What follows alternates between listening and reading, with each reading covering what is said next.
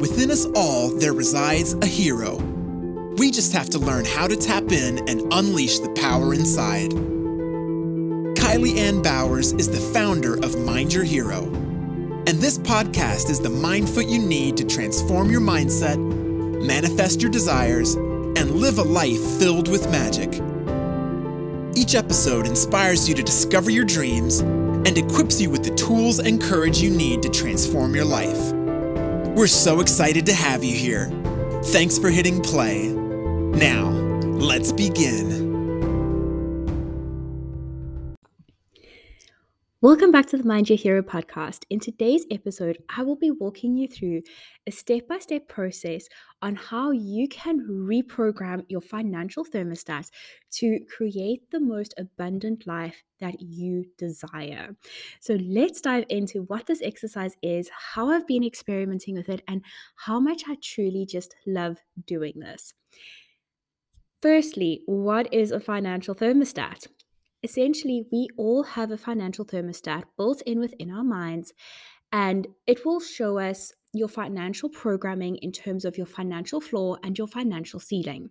Our financial floor is the amount that I can guarantee you you are always left with at the end of every month.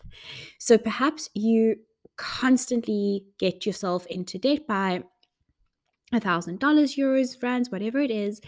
And no matter what you do, it just seems like you can't budge from that amount.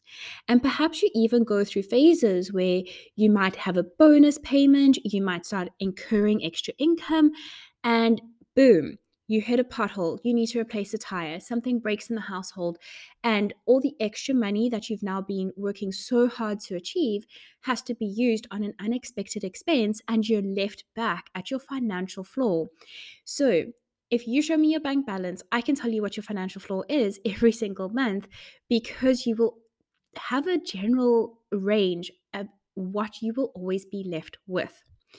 Now, a financial ceiling is the amount that you think that you are limited to and you feel like you cannot get past that. When we start to program our financial thermostat through diving into our money shadows and even inner child wounds with money and all of these wonderful things, we can start to reprogram this. Now, this is this exercise I'm going to be sharing with you today is another fun way to reprogram this mindset. What is this exercise? And I have been loving, loving, loving doing this. Essentially, you need to start normalizing wealth as though it's already yours. So, in Dublin, we have incredible departmental stores. We've got Brown Thomas, we've got Arnott's, and recently, having just traveled to London, I went into Harrods to do this exercise, and it really does shift your complete financial thermostat. Now, for most people, when you walk into stores that have fancy, fancy brands, you may feel uncomfortable. You may feel like oh i would i wish i could afford that or you might say things like oh one day when i'm big things like that.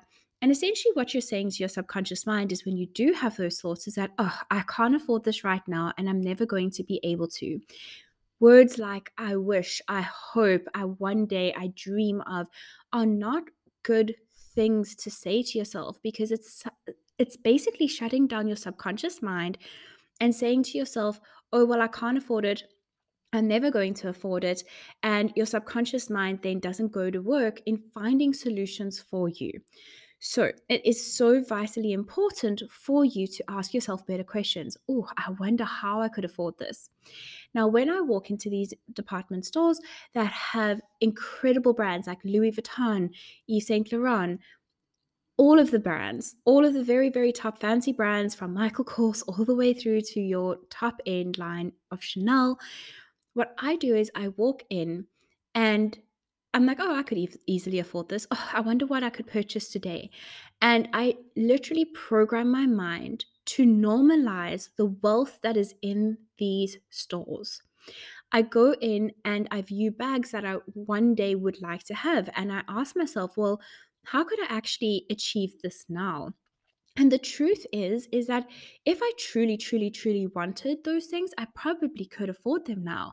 But I'm also going to choose to spend my my wealth on different things right now, and that's okay. But I'm programming my subconscious mind to normalize wealth.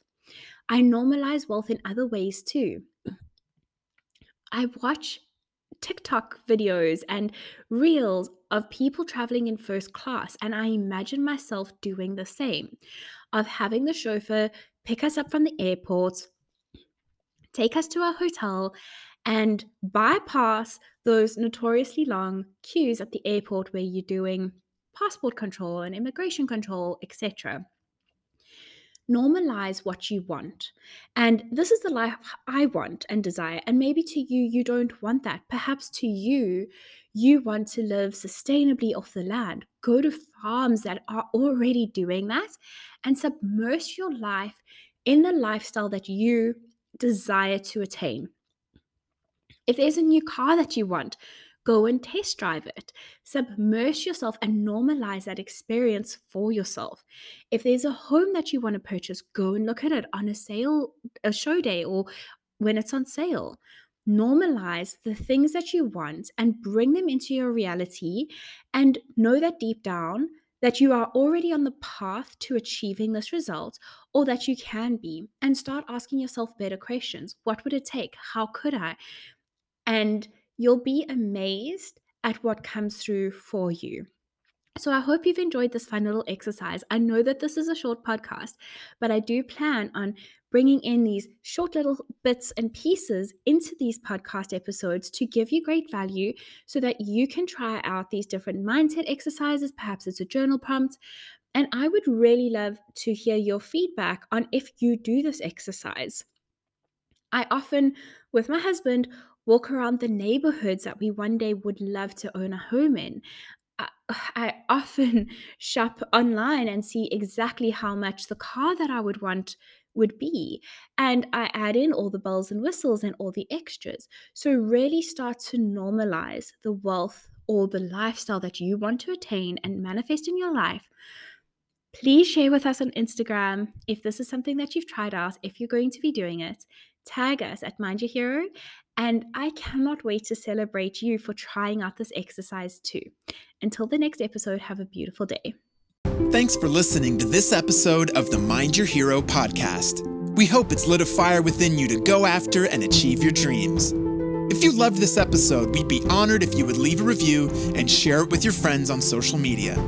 As a thank you for sharing in our dream to inspire millions across the globe, we'll gift you a guided meditation that will allow you to step into the power of your inner hero faster than you could ever imagine. For daily inspiration, be sure you're following us on all social media platforms at Mind Your Hero.